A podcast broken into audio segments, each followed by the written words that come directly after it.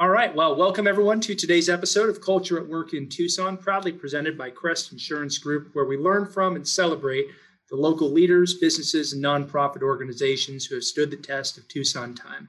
I'm your host, Matt Nelson of Crest Insurance, and I'm joined here virtually at Tucson Business Radio X Studios today by John Smalley, CEO and president, CEO, president, and co-founder, grand poobah of all things pest management for Pest Friends, uh, a Tucson business here that's really doing some exciting things in um, really, I think, a field that a lot of people don't fully understand. So I'm, I'm really excited for this conversation. And we're going to talk about a culture of entrepreneurship and how that culture is both uh, leveraged, preserved, and transitioned through the phases of a business. Um, and, and also how that relates to the overall workplace culture. So thank you so much, John, for joining us. It's truly a pleasure to have you on the show. Um, you know, as a bit of a, as a bit of, a, of, an aside, I'm now a, a, personal client of Pest Friends. I was very yes. impressed by your operation, and so uh, so I'm excited to, to, to learn more about your business, both as uh, as as uh, as as the podcast goes, but also as a customer. So, yeah. John, welcome aboard.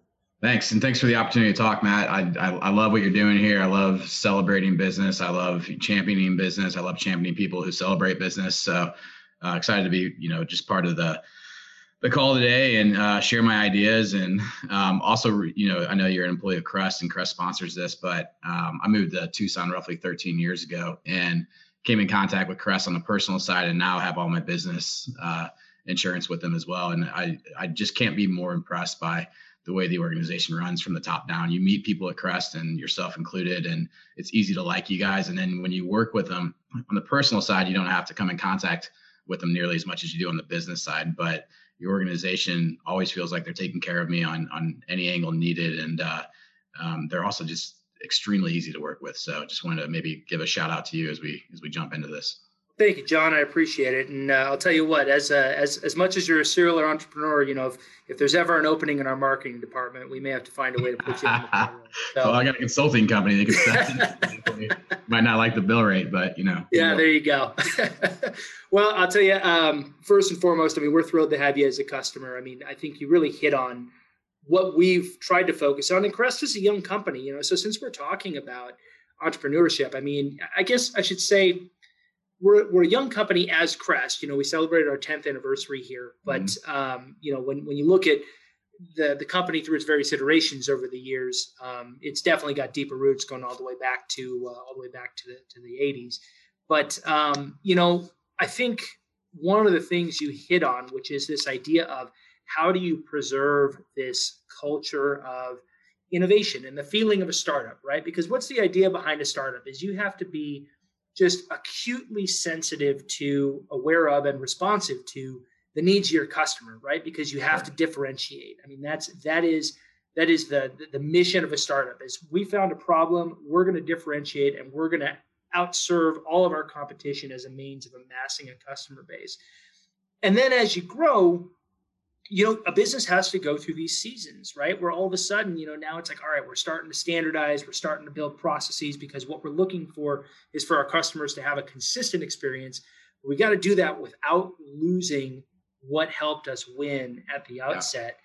So, you know, one of the things that I think might help us set the table for this, because we, you know, I mentioned it, you as a serial entrepreneur, maybe you can bring us back to where it began. So, so tell us a little bit about John. Kind of, you know, what made you decide to to foray into entrepreneurship? Was it something that you knew from the time you were in high school? Hey, I don't want to work for somebody. I want to run my own show, or was it something that evolved over time? Yeah, I mean, there's a certain sexiness about that title or that life that doesn't really exist. Let me just kind of start that out there, right? So it's really easy to to yeah commit to wanting to do that. A lot of people also commit to wanting to be a doctor or a brain surgeon or an astronaut, and it just doesn't happen, you know, um, because going through the process is not nearly as sexy as as it sounds. So um, you know, I, am not sure when I committed to it. I can look back at my work behaviors, and I knew that there was always this, a hustle, and there was always a hustle to to get what I thought could be mine, but also then to outperform anybody else that was maybe in that arena with me. Um, and quite honestly, you know, I grew up in corporate America. I, I, I graduated college. I took my first job in retail, my second job in in healthcare, and worked for a multi-billion-dollar healthcare company where I made my way, you know, largely to the top. Um, of the company. And as I went through that process, um, and it's a process that I probably recommend for a lot of you know potential entrepreneurs to to go through. Man, I made a lot of mistakes there, Matt that that I never had to make on my own or that I won't make on my own, you know. And I got a lot of development, a lot of coaching, and a lot of just absolutely amazing opportunities. Um, and you couple that with what I consider to be, you know, a, an A plus work ethic that, that I bring to the table each day, um, as well as a decent brain. And I moved my way to the top of that company. Um, and as you do that, that that first time where you got to make 80,000 and you make it and your life changes all of a sudden immediately you want to make 120,000 and then you make that and you want to make 300,000 and you, you never really become satisfied right? And so there's that gaping hole there. And one of the things you start to realize at different thresholds for different people but usually financial thresholds is that the the satisfaction uh, working for a company is not always about the simple paycheck that you get. You know, it's it's what's left. Like what, how much can I actually control? How much can I actually, um, you know, take to the grave with me? Do I own the asset? Can I make the changes that I want to make? You know, and I got to a spot with a uh, a large, like I said, healthcare organ- healthcare organization that was an A plus employer. I mean, these guys put so much time and energy and resources and monies into me um, and you know they were great. I loved it but at some point it wasn't my company. You know there's that sense of uh, being able to possibly actually not possibly like likely retire the way that i wanted to retire at the age i wanted to retire. And I, I can't tell you what it is but i think other entrepreneurs have this feeling. Like one of the scariest thoughts in my mind ever was potentially being on my deathbed and just asking myself or feeling to myself like why didn't you bet on yourself?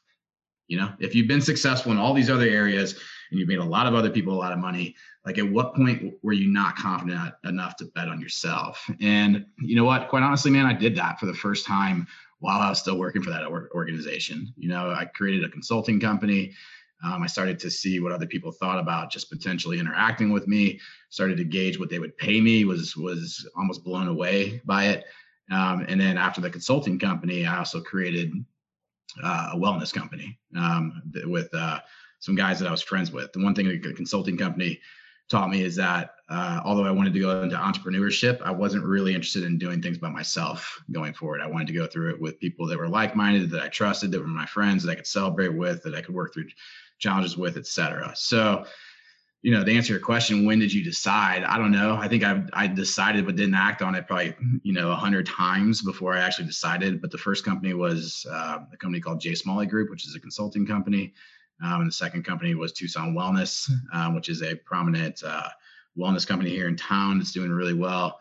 Um, and then as I continued to get opportunity after opportunity, and quite frankly, you know, was able to save some money um, from from the healthcare company, I decided um, that when the stars aligned, and they did, um, you know, that it was going to be my my chance to leave. And and then the other thing that uh, maybe is different for me because um, I didn't do it out of necessity. I did it out of out of passion and want.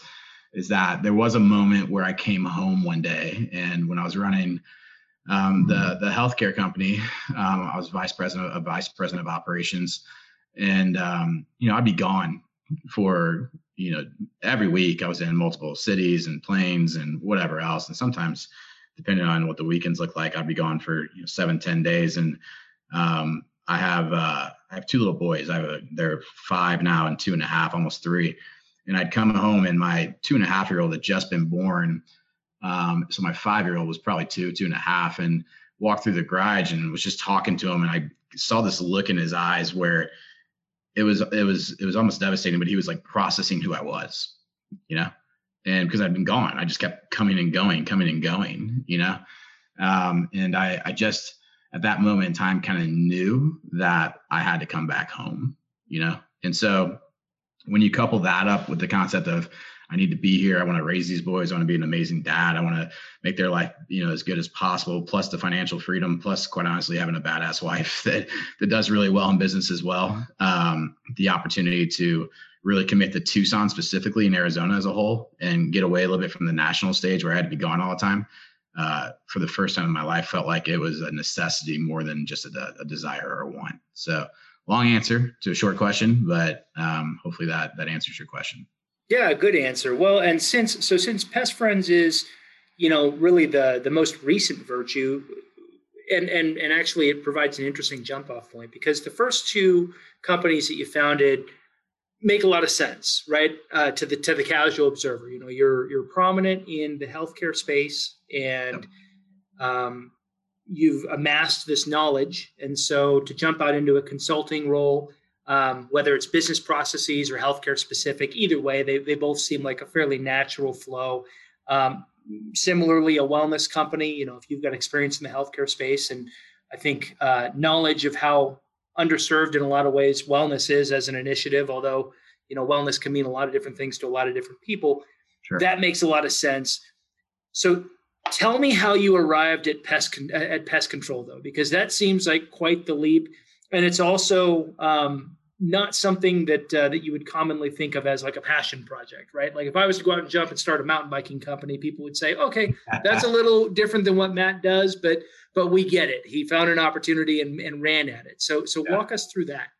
Well, I, let me let me start off by saying I wasn't looking for an opportunity in pest control, but I did have criteria um, that I look for for for any company, you know. And at this point in time, and we talk about serial entrepreneurship, people I get a question a lot like, how do you run that many companies? I don't. You know, when you commit to a company in serial entrepreneurship, you're committed to that company until you can hand it over to somebody better than you.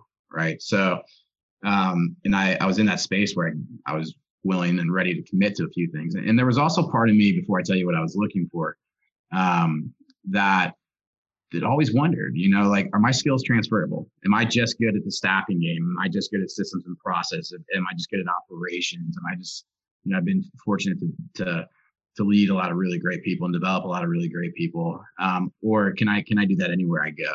And i do honestly believe that when you look at the makeup the dna of really good companies matt i think they're they're 95% the same you know? I think that um, those those common core characteristics that drive those companies um, are largely the same. And that's why you see successful people and successful entrepreneurs or ceos or whoever you want to monitor they a lot of times they all read. A lot of times they all work out in the morning. You know there's there's certain things that they they all do um, and i think that same thing can be said about the business as a whole with the the dna so that being said the things that i was looking for were a few things. I was looking for um, an industry that was recession proof i just think that's important. Um, that was that was something that you know you, you those you, that will allow you to slightly control what you can't control you know and industries that are recession proof typically do really well in good times and then typically also you know still do pretty well in bad times. Um, i was looking for something with recurring revenue. I think that that is a big part of any plan. If you're constantly just doing a deal and then that deal is over and you got to go kill something else to eat that night um, that can be really stressful and, and slightly unproductive as well. And that's actually one of the things that led me uh, into the wellness industry after the consulting industry because i just didn't like doing deal by deal by deal. You know at that point you're only as good as the amount of hours that you can have within within a week. So I was looking for those two things. I was looking for um, recurring revenues, and I was, and I was looking um, for something recession proof. Now, here's the kicker: is if you can find one of those things in an industry that has not innovated, right, but would be rewarded if it innovated, then you have the opportunity to come in and really gain massive market share, I believe, at a fairly quick rate compared to maybe some other industries. You know, in the example I'll give you Matt, um, is you know you probably well actually I know you don't, but let's say before me, right? So you probably purchased pest control the same way that your mother purchased pest control, the same, and she probably purchased it the same way that her father purchased pest control, which is just pay somebody to come out there and spray. You know, the pay for spray concept is is quite actually disgusting in a lot of ways if you think about it, because you're just paying for somebody to put chemicals that you really don't want around you or your kids or your family or your house, you know, around your house, right? And so um, I looked at that and I just thought to myself, that's outdated. And I'll get back to that in a second. Um, but if you think about that compared to your cell phone, you know, it, the, the iOS you have on your cell phone right now, it's probably not more than three to five months old, you know, and, and if it's at that three to five month mark, uh, Matt, you're probably going to upgrade it the next time you plug in your phone and the Wi-Fi's on, you know? Um, and, and, and you do that and those companies create those innovations, those updates because it's necessary to survive, um, in that field, right? That if somebody offered you free internet, but it had to be AOL dial up, you wouldn't take it. You just wouldn't, right? You'd probably just, just now you'd use whatever data plan you have on your phone. So I say that because a lot of these industries self police themselves, but pest control had not done that. Pest control to me had made very few innovations Um, and I felt like the market, with regards to the way the world is heading, where people expect things to be right here, right now, people expect things to be proactive, not reactive. People expect things to be based off of data, right? People expect to have technology um, that keeps them safe. Um, those all, none of those things existed. And so I was looking for an industry that had that. So that was the third component. The fourth component is I'm just committed to not doing anything with with that, with people that I don't trust and I don't like. And I had an opportunity um, to create this company with Scott Nolan. And so if you're a Tucson person, you know Scott Nolan, you know the company that you know, really helped get to an incredible status. Um, Truly Nolan, and they're a good company. I mean, you know, we got nothing wrong with them. Um, but to have the opportunity to partner with a legend um, at that level within the industry that everybody across the world knows, you know, that everybody across the industry knows.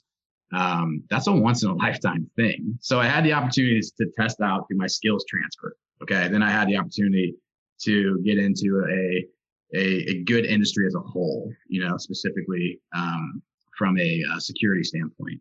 Then I had the opportunity to get into an industry that lacked innovation, but I believe will reward people for innovation. Then I had the opportunity to partner with a legend in the industry on day one, you know, and when you, when you add those, all those things up, it just makes too much sense to not give it a shot. And I'm super happy that we did because quite frankly, we've been booming, you know, um, from the beginning almost is what it feels like. Um, expertise.com just put out an article yesterday that we had no idea was coming out, um, but they reviewed 150 pest control companies in Arizona um, and then rated their top 22 and we were tied for the for the number one score with three other pest control companies that have been around for 50 years you know so um, it's working. And i think that as we continue to grow and expand and more people find out about us um, it'll continue to, to grow and expand so i heard two kind of recurring themes there um, you know one was as you were talking about you know reoccurring revenue and uh, you know, kind of a customer first focus and that sort of thing. Uh, in my mind, I think relationships, right? Um, which is a weird word in a lot of ways to, you wouldn't naturally correlate that word to, again, like you said, pest control, right? I mean, the manner by which people have purchased pest control year over year is, uh, well, I'll, I'll use my experience, you know, it was like, this is the person that was in our neighborhood, you know, they, they were competitive. They yeah. seemed to indicate basically exactly the same stuff that everybody else that was in our neighborhood did. And it was like, okay, cool. Like we'll, we'll run with this. And, you know, really the only thing that, um, I, I guess in a lot of ways, what that means is I was an extremely uninformed consumer sure. um, about a product that I just didn't really, I'd never really understood what it should look like. So on one hand, there's the, the relationship component, right? Which you were, you know, deals with your persistency of revenue and things like that. Um, but the other thing is I'm curious from your perspective, and maybe this is a differentiation question. What does smart pest control look like? Because you told me what it doesn't look like, which is you know spray. Uh, we'll call it spray and pray, right? Yeah. Um, but what does what does smart pest control look like? What is how is that differentiated?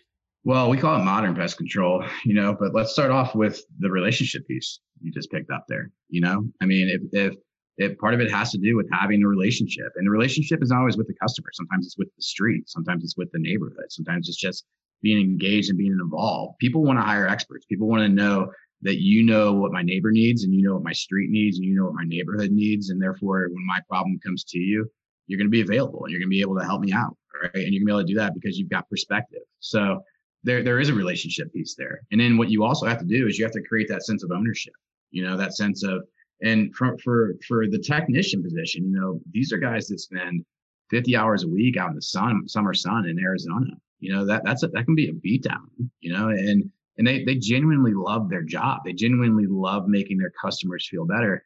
But at some point, it's just not worth it for them because they make their 13 bucks an hour, 14 bucks an hour, and then go home, you know, and there is no sense of ownership there.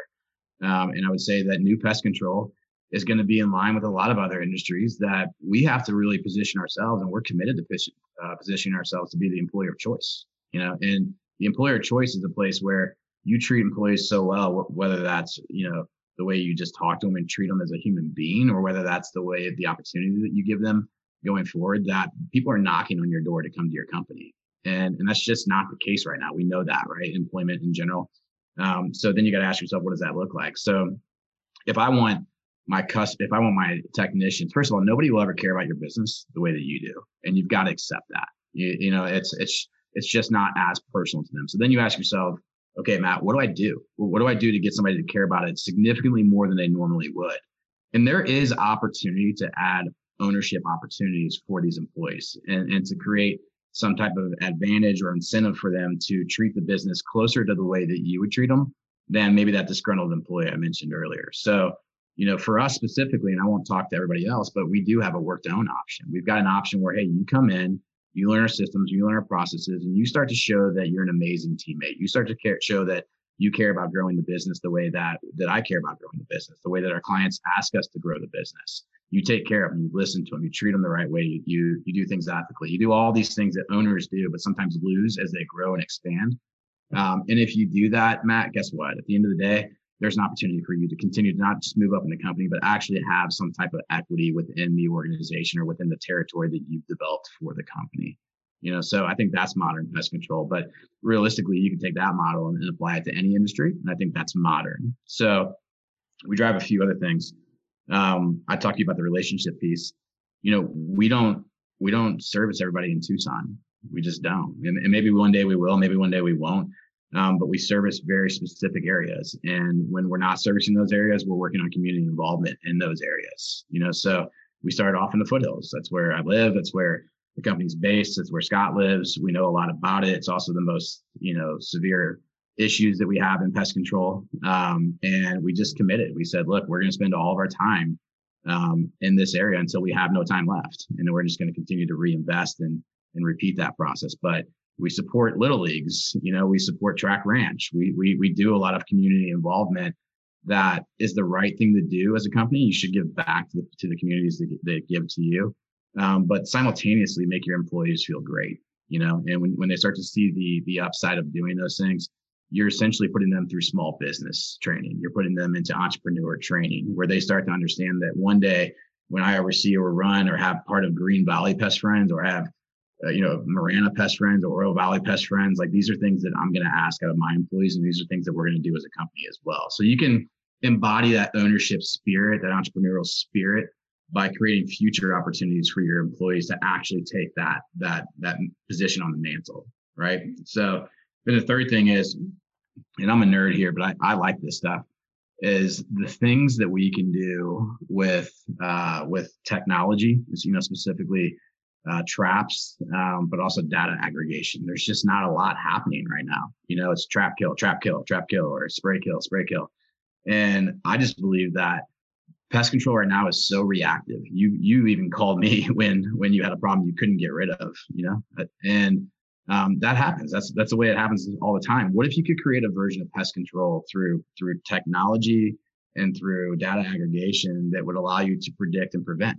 You know, to say, hey, hey, Matt, look, you don't have termites right now, but you're going to have them within the next two months because termites are moving two houses east on your street right now, and you're four houses away. You know, so uh, to, to actually use data and science, which all the other consumers and all the other industries actually require, you know? and so we're trying to be the first to market with that. Um, there's also this concept of IPM, which is integrated pest management that a lot of the, what I think, you know, old school players or bigger players push back on because it's going to drastically change the way they treat your house, you know? And, but the, the concept there is do no harm. If you have a cockroach problem, I should be treating you for cockroaches. I shouldn't be treating your house for 10 other things and 10 other chemicals that, that don't make sense for you. So we've created a process called Loan-C, which basically says that every size, uh, every, every size is not a, fit all, right? And, and in that scenario, what I mean is you've got companies out there that say, we're going to spray your house, mat with nothing but organic, you know, and it's like, okay, well, that's cool for 75% of the things that it'll fix, but it's not cool for the other 25%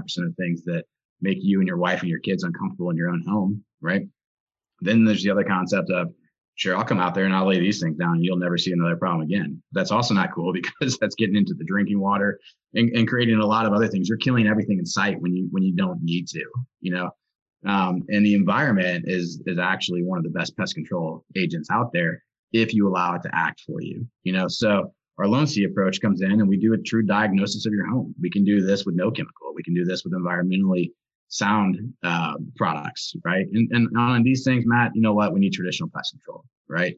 Um, but ultimately, the goal and the impact, and I think what we're doing, I think I know that we're doing this, is we're creating the most positive impact on your home, on your family, and your environment. You know, um, all at the same time. And so you factor that up with the relationship piece that we get from the density aspect of it, and then you bring in the technology and the data aggregation. I don't really believe that any three of those exist in any one pest control company right now. If we're successful with with implementing all three of those, um, we're going to be able to create a proactive uh, pest control that, based off of science and based off of data, allows us to predict and prevent a lot of the issues that we have right now with significantly less chemical. So one of the things I love that you started off with was, and I think that, uh, like you said, you know, entrepreneurship is one of those things that it it feels good to say entrepreneur, right?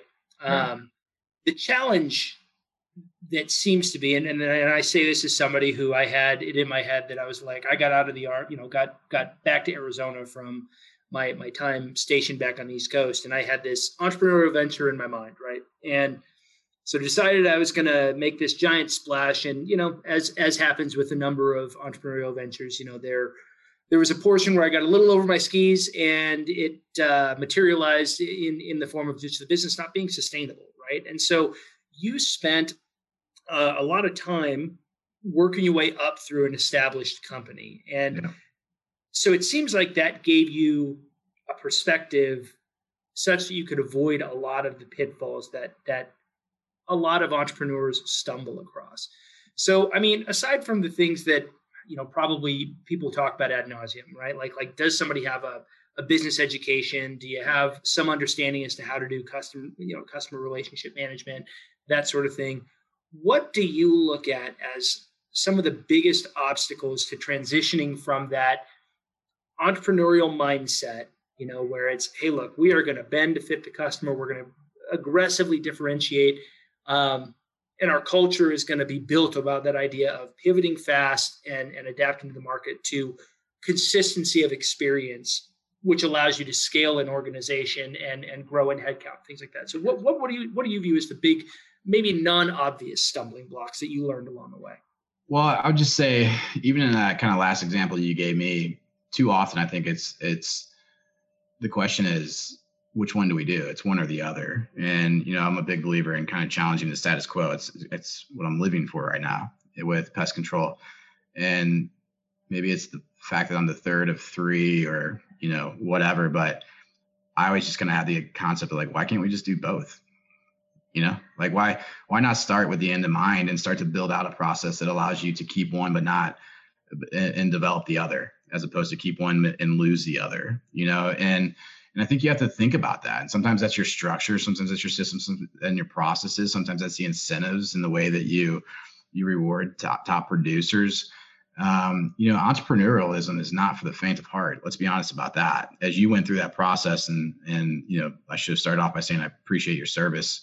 Um, you know, that that's, that's something that not a lot of people can do, and and you, you obviously did it. I appreciate that. But as you as you went through that process, if you're honest with the viewers right now, Matt, you probably had some of the the worst sleeps of your life throughout that process. You know, um, and I can tell you that I've had that numerous times, and and I'm not sure. I tell you, I'll never do it again, but I, am not positive I won't. You know, when this thing takes off and and we've got amazing people changing their lives like that, you, you gotta you gotta remember the end feeling. You gotta remember the the guy who buys a house he never thought he could buy, the guy who gets married because he can afford a an engagement ring finally for his wife you know those things seem to kind of make you forget some of these struggles that you have up front so as you continue to grow the you should have one or two or three principles that that just never change you know? And and and, and those are really your core values you know? And so like our number one core value is treat people like family. And that's an internal and an external thing. That's that's for clients as well as teammates you know? And i think that quite honestly if we keep that in mind as we continue to grow and scale and we say hey look as we build this thing out to its first 100 employees and, and that's still a core principle and we hold ourselves accountable to that we're going to be okay because that'll guide us through making decisions that start to look at you as employee number 101 versus matt you know um, and I do believe that it's it's all about taking care of your employees. I think if you take care of your employees and you create that culture, they're going to want to be there and they're going to transcend that onto the onto the customers. And you're not going to win everything. I mean, you, you might as well get used to it. You know, there's always somebody out there who who wants to hate on you just because they want to hate on you, you know. And the, the key is to show up every single day, to work hard every single day, to have a, a commitment to a good product, um, and then to go, you know, work your butt off to deliver that um, on a regular basis. So I wouldn't tell you that the path I've taken is the exact same in any company because it's not. It always goes different. But what I do know is that if you show up every day and you put in a lot of hard work and you surround yourself with people who are like-minded um, and bought into the cause, it works out actually more times than not. I agree. I agree. Well, you know, uh, since we're at the bottom of the hour, just want to take a quick break. For those of you who are just joining us, this is Culture at Work in Tucson, proudly presented by Crest Insurance. As the largest locally owned and operated insurance brokerage in Southern Arizona and one of the top 100 insurance agencies in the United States, Crest is your hometown broker to assist with commercial insurance, workers' compensation, and employee health insurance plans. I'm your host, Matt Nelson, and now back to our conversation with John Smalley, President and CEO of Pest Friends. So, John, um, stepping back from the company for a second, and this is something uh, I'm, I am not, uh, confession time, I am not a Tucson native right? I mm-hmm. moved down here. I went to school at a small state university about 90 some miles north of here uh, before I came down here for, for, for grad school. And uh, Tucson really grew on me. Um, but I'm curious, you know, what's your story with respect to Tucson? Why Tucson? Especially with, like you said, you know, you were climbing the corporate ladder. And one of the things that climbing the corporate ladder does usually afford is the opportunity to choose where you want your next adventure to go. So, so what keeps you here? Uh, well, that's a good, great question. You know, I, I moved here 14, 15 years ago. And, um, you know, at that point in time, uh, I was, I was really just committed, uh, Matt, to like, to making money. You know, I wasn't crazy passionate about what I was doing. I was just committed to bettering my financial situation. And, um, you know, I, I had a, uh, a conversation with this company and I just said, Hey, look, like, I don't want to wait on the timeline that you guys have for me. So, you know, why don't you just give me your worst territory and your worst areas and I'll go do things that other people don't want to do. And I'm not married. I'm not, I don't have kids. Like I'll go wherever you need me to go. And so, um, the company took me out of St. Louis, which is where I'm originally from. Um, I went to school in Missouri, um, and uh, gave me an opportunity in Omaha, Nebraska. And uh, quite honestly, man, it was a quick fix. You know, I went in there and I mean, I don't know if you've ever been to Omaha, but just really great, God fearing, good people. You know, I could tell you stories about Omaha all day long, but what they were just missing is is a few systems and processes and a little bit of a vision, you know, and we were able to turn that around super quick. So, of course, you know, me at that point in time, feeling really good about myself, I said, Hey, same thing, you know, just get me out of Omaha. You know, I, I, was, I was, I wasn't crazy happy at Omaha being a 23, 24, 25, whatever I was at that point in time, you know, finally making a little bit of money um, in Omaha, Nebraska really wasn't that ideal for me. So um, I said, same thing, like I'll go anywhere, but it has to be warm. and, and quite honestly, man, I was trying to go to, to Florida, you know, you grew up in the Midwest and that's where people think you, uh, you go to die. So um, you know, I was I wanted to go to Florida, and they were like, "Hey, Arizona." I was like, "Okay." So came here. Um, this the operation I took over at that point in time was the worst producing operation in the company. We were able to turn it around. Um, this time it wasn't a matter of months; it was a matter of two years to the number one operation in the entire company. Um, and I took a massive beat down personally as I went through that process.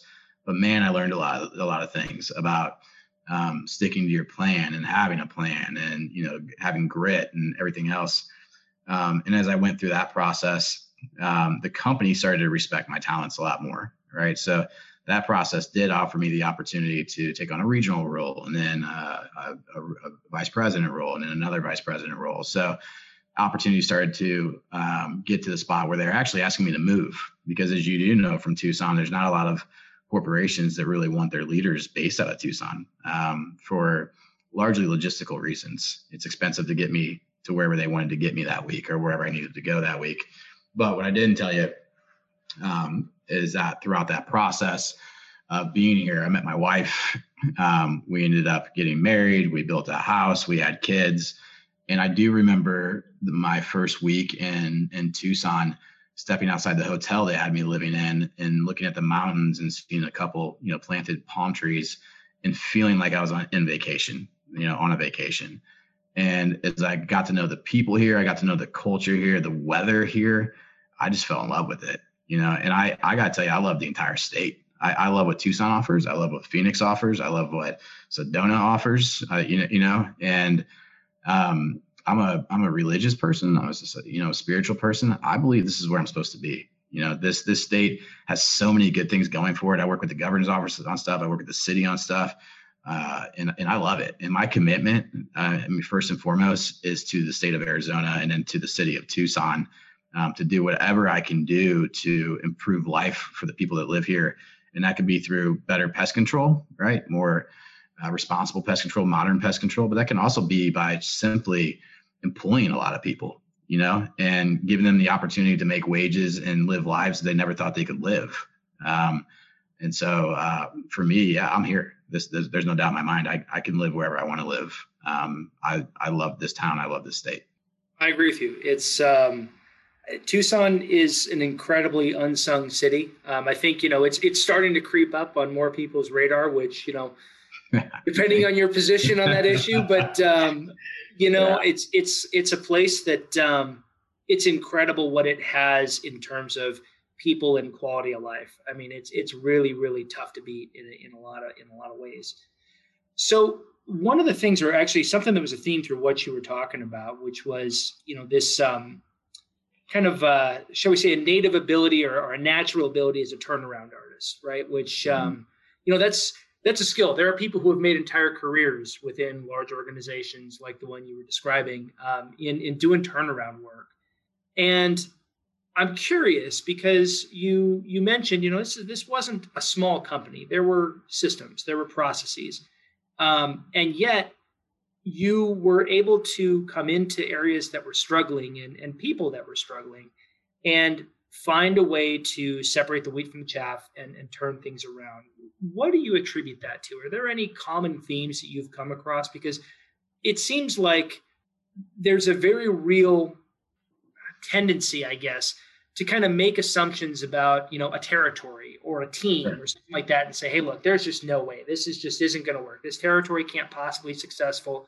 This team can't possibly be successful. And then somebody comes in and and and does it right? So what do you attribute that to?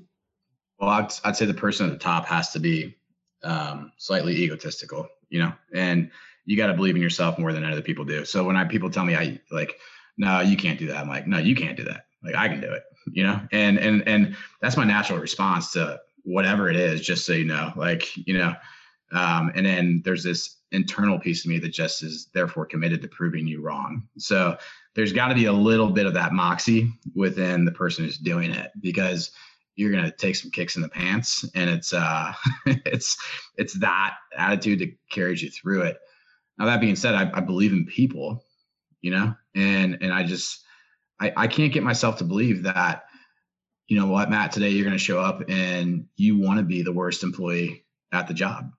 I just i can't. I can't think that you that the team shows up and they want to be the worst office in the company. You know that they're proud of that. You know what? Yeah i'm gonna get there today and i'm gonna do nothing right? What you're missing is a lack of leadership. You're missing a lack of vision. And a lack of leadership a lack of vision couple in systems and processes with those things that'll turn great people into bad employees you know? Um, but really at the at the top of that food chain you either got somebody that can get it done or you don't. And what i what i thrived off of was the fact that even though I might have to fire one or two people, I felt like I was saving, you know, 10 to 12 people. And I was able to go in there and you can see, you can see when you get in there and you got the right energy and you can start to show that you care about things and you can start to show that there is a better path and that it is doable here. And Matt, if you want to, you can be part of that solution, but you got to want to and you got to show up tomorrow. I'm willing to forgive all sins in the past, but tomorrow is, is the best Matt. Tomorrow's the Matt that took the job in the first place, right? And guess what, Betty? Same goes for you right? We're all showing up again tomorrow. Anybody who can't, there's the door. You know, and I actually um, got really good, honestly, throughout that process. I was just talking about the other day at firing people. You know, I tell people, hey, look, if you're not in it, if you can't get back to that spot or you were never at that spot, I'm not going to make you homeless tomorrow, right? I, I'm, I'm going to let you go. I'm going to let you go with a certain level of respect. You can go get another job while you know while you're still working here, but you got to go. You know, and it was clear that you're either on the bus or you're not on the bus.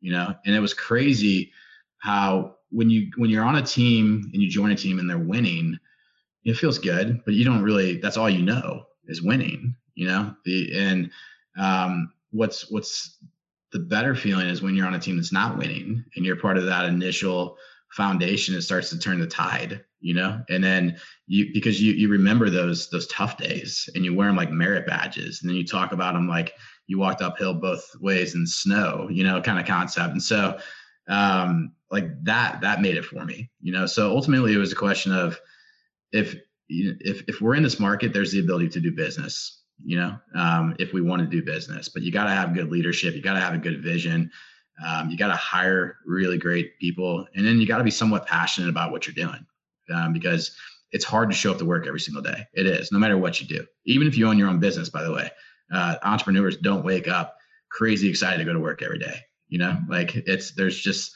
there's days where that happens, but there's also days where it doesn't. You know, and I say that because I, I think that's what it is. That's that's what drove me to consistently go after that position is knowing that there was a lot of good people that deserve to have that feeling, that deserve to have that job that ultimately my organization at that point in time promised them when they hired on, you know? And so uh, I don't know if that answers your question, but like that was the process of going through that.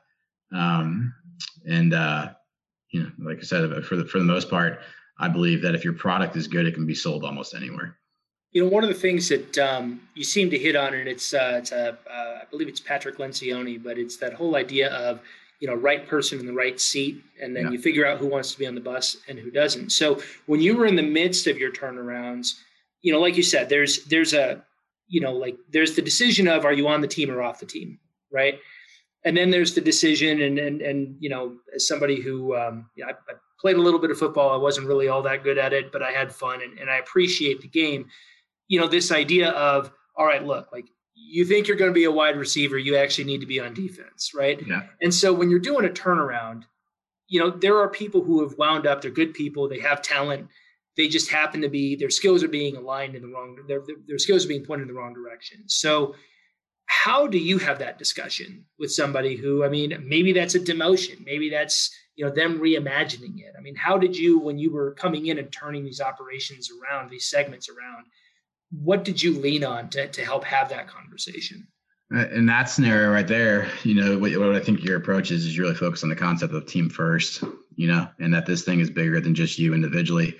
And that when the team wins, you're going to win. It, it's, you know, when they, when the entire team is winning, Matt, if, if all of Crest is crushing it, you're going to do fairly well, right? Because Crest is crushing it. Now, that being said, if you figured out a way to do extremely well, but you had to isolate yourself, and the rest of Crest is, is failing, then eventually you're out of a job because Crest failed and you're not strong enough to carry the company. And quite honestly, the approach that you took at that point in time was probably detrimental to everybody besides yourself. And I, and I believe that in a large part, people are willing, especially short term, to do what's best for the team if they see a long term opportunity for themselves. You know, um, and and as long as you're committed to having a plan for people, to talking to people openly, and saying, look, this is what we need. We don't have anybody else that can do this right now. Um, but we'll be looking for this person. And as you go through the process, Matt, have an open mind. Maybe you'll fall in love with it. Maybe we'll start to develop a skill set that you didn't know you had. Right. But ultimately, the other 10 people who are still here with you, they need you to be this person right now. You know, and then, you know, you can't want it more than they want it. So they've, they've got to be on board. And if they're not, that's where those short term headaches pop up where you got to let them go. You know, because even if they, they fill a role, um, but they're they're a negative cancer on the team. You, you got to get them out. Um, there's no space for those people. So, you know, ultimately, I think you start with team first, and you explain the fact that when the team wins, you win, um, and when the team wins long term, you win long term. And ultimately, ultimately, as you go through that process, and you're more and more of a part of that team winning, we can start to absolutely define a career or a job that that fits what you want to do, assuming that you're talented enough um, to do it. Makes sense. Um, you know, one of the things you talked about a little bit earlier, and it really fits in with you mentioned grit, right? So, um, you know, in in any sort of a trade, a manual trade, right? I like when I was in high school, I was working in concrete. Concrete's hard work, especially in the summer in Arizona, right? Um, but you learn a lot about grit, right? Because I mean that's one of the things that hard work teaches you, and and so one of the recurrent challenges that I hear um, especially in industries where the work is hard. Uh, and as you just, as you said, you know, in the summer in Arizona, um, pest control is not as simple as walking around a backyard, you know, waving a wand. Like there's, it's hot, it's uncomfortable. Uh, you guys, candidly, are the first pest control company where one of your guys came in and said, "Hey, do you have a ladder? I want to get up on the roof." Right? That is not that is not something that you know you you typically see people kind of signing up for in uh, you know in Arizona when it hits ninety some degrees. So, what do you look for in a team member when you're interviewing somebody that gives you some insight into is this person going to have that kind of grit? Is this a person I want to have on the team? Yeah. Well, let me first state that every one of our trucks should have a ladder on it. So not, I, I, I, was I was ad libbing the ladder party. I'm sure you were. Yeah, all right. But well, yeah. note my follow up here, but um, uh, no. Um, I, I mean, you know, I, I, at this stage in the game, and I do think it's different. You know, that was probably part of your question you asked earlier, like how things change. You know, I, I make it really clear about where we're at, what we're focused on, and what we're trying to do. And I also make it clear that, you know, at this stage of the game, if you're employee number seven or number eight, you're naturally going to have more opportunity and upside than employee number 70 or 78. Right. And I also make it part of the conversation that you should understand that a lot of the things you've experienced, if you worked for a company with 200 other techs or 20 other techs, you know, that's not going to be the case here. You know, we have some gaps, we have some holes but these those other things that you experienced as you went through that process with those other bigger companies, they they were no longer interested in your feedback. Whereas here we're going to require it. You know, you've got to be part of growing this thing. You've got to be part of who we become. You know, and the expectation is that that includes not just your work, but your thoughts and your ideas, and, and ultimately a higher level of commitment. And I believe that when you offer people that opportunity, the right candidate that's been shut down. You know, I just had an employee tell me the other day, it's hard for me to communicate these ideas because although I've had these thoughts, I've never been able to communicate them, you know, uh, openly without some sense of like retribution. Um, and to me, I think there's a lot of employees out there that feel that way. Um, and if you offer them the opportunity to have the opposite side, you know, uh, that that cool side of the pillow, um, they're they're willing to take it, you know. So um, ultimately, as far as evaluating good people, I hate to tell you this, but something about it is also just your gut. You know, you, you know or you don't know. And if you got a bad gut when it comes to judging good people, it's going to be really hard for you to be an entrepreneur um, because selecting great people, it's not just important to like you as the owner, but it's a duty that you owe to the other employees. You know, you owe it to the other employees to not select that person who you know is not going to be a good fit, but could take care of some short term problems for you because that person's going to create long-term problems. And if you don't have that gut or you don't have the mental capacity to understand what I just said there about short-term decisions causing long-term problems, you know, when the decision is wrong, then again, you shouldn't be an owner um, of, the, of the company. So uh, there's also certain things that we talk about. We, we we're trying to be as clear as possible about the job, about the expectation, about where you're at today versus where you could be a year from now, but also what you have to sacrifice and give up on your end to do that you know, and at the end of the day, if you have those conversations and you have them appropriately, you can sleep well at night if it doesn't work out, you know, because that person decided not to act on a lot of it. Um, but as an employer, you also have a responsibility to get the person through the process. Um, and I believe that employers do need to do more to to support the people who want to get through that process. You know, it's uh, it's tough, whether it's pest control or anything. I agree. I agree. Um, you know, as, as it's hard to believe that we're already coming at uh, coming up to the tail end of our of our hour here. But I've got one question I wanted to leave you with, and you've you've kind of sprinkled a little bit of this, or actually, I should say, I sprinkled a lot of this throughout. But if you had to summarize, if somebody is listening to this today and they're saying, you know, all right, what this John guy is talking about, this sounds incredible, right? Whether it's, you know, um, I'm wanting to jump into an underserved industry and and kind of innovate my way through or if it's hey look you know i've, I've been thinking this passion project and i want to stand it up and I, I think that that's where i'm going to make my mark. But but somebody's saying hey i want to branch out be an entrepreneur start things up and make it something that is scalable and growable. You know is there a nugget that you would say this is the thing that you need to protect or this is the thing you need to keep in mind? If you really want this this is what you've got to double down on yeah the the personal freedoms that you have whether it's from working for another corporation which is typically what what happens those go away you know you vilify corporate america all you want there's a lot of safety there. There's a lot of the ability to take PTO and forget about your job for a week. Um, you know, the sacrifices that you'll make early on to have those long term gains um, are crazy real, you know. And the advice I have would be go talk to somebody else who's done it because those are the merit badges that I mentioned earlier. Those are the things that we're all proud of. Um, and you you need to be able to remember that as you go through the process um, because otherwise it'll it'll bury you, you know. And it's not for everybody. If, if it was, it, there'd actually be a huge problem. So um, you know, from a labor standpoint. But regardless, um, yeah, that, that's that's my suggestion. You know, call somebody who's gone through it, and you know, and then be willing to help other people as you go through the process as well. Just do the right thing. It, it seems like the the good energy you put out um, seems to make its way back to you. And and I'll volunteer myself. Um, if you put out my my name or my email or my phone number, um, I didn't get here by myself. You know, um, I got here by a bunch of people taking chances on me when they probably shouldn't have taken a chance on me. By a bunch of people believing in me when I'm not sure I even believed in myself, and by a bunch of people who had been successful just giving back because they believe it's the right thing to do. And I'm uber committed to returning all that to somebody else. So you know, my my answer to you is talk to somebody else who's done what you want to do, and ask them about the worst days. You know, and then also ask them about the best days. You don't have to go super negative there, but ask them about the best days as well, so that you know what the upside looks like, and then really truly gut check yourself on do you want to go through that process and do you have the skill set um, to go through that process. I appreciate that. There's a there's a humility and an authenticity in that, and really kind of throughout this entire conversation, which you know parallels the conversation we had when we got the opportunity to start working together that um, I think is really special. And uh, the thing that I've noticed after doing a number of these you know interviews with with people who have walked a similar road is that those seem to be characteristics. If, if you're gonna if you're gonna make a go at it, um, you know you've got to have some humility to recognize you know okay I'm not perfect, I'm not infallible, and, and learn from those lessons.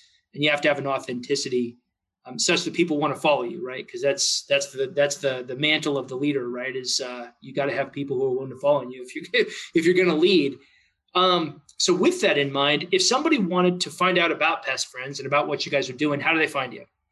Well, we've gotten a bunch of great publicity and press releases, but you know, easiest thing to do is call 520-999 and you know talk to one of our people, including me. You can ask for me if you want, um, uh, or you can go to www my uh. So my pest p e s t friends f r i e n d s.com. Um, go to our Facebook page. You know, th- those are probably the three easiest areas to to find out about us. If you go to Google, you you can research us. You'll start to see that our reviews just simply outperform everybody else.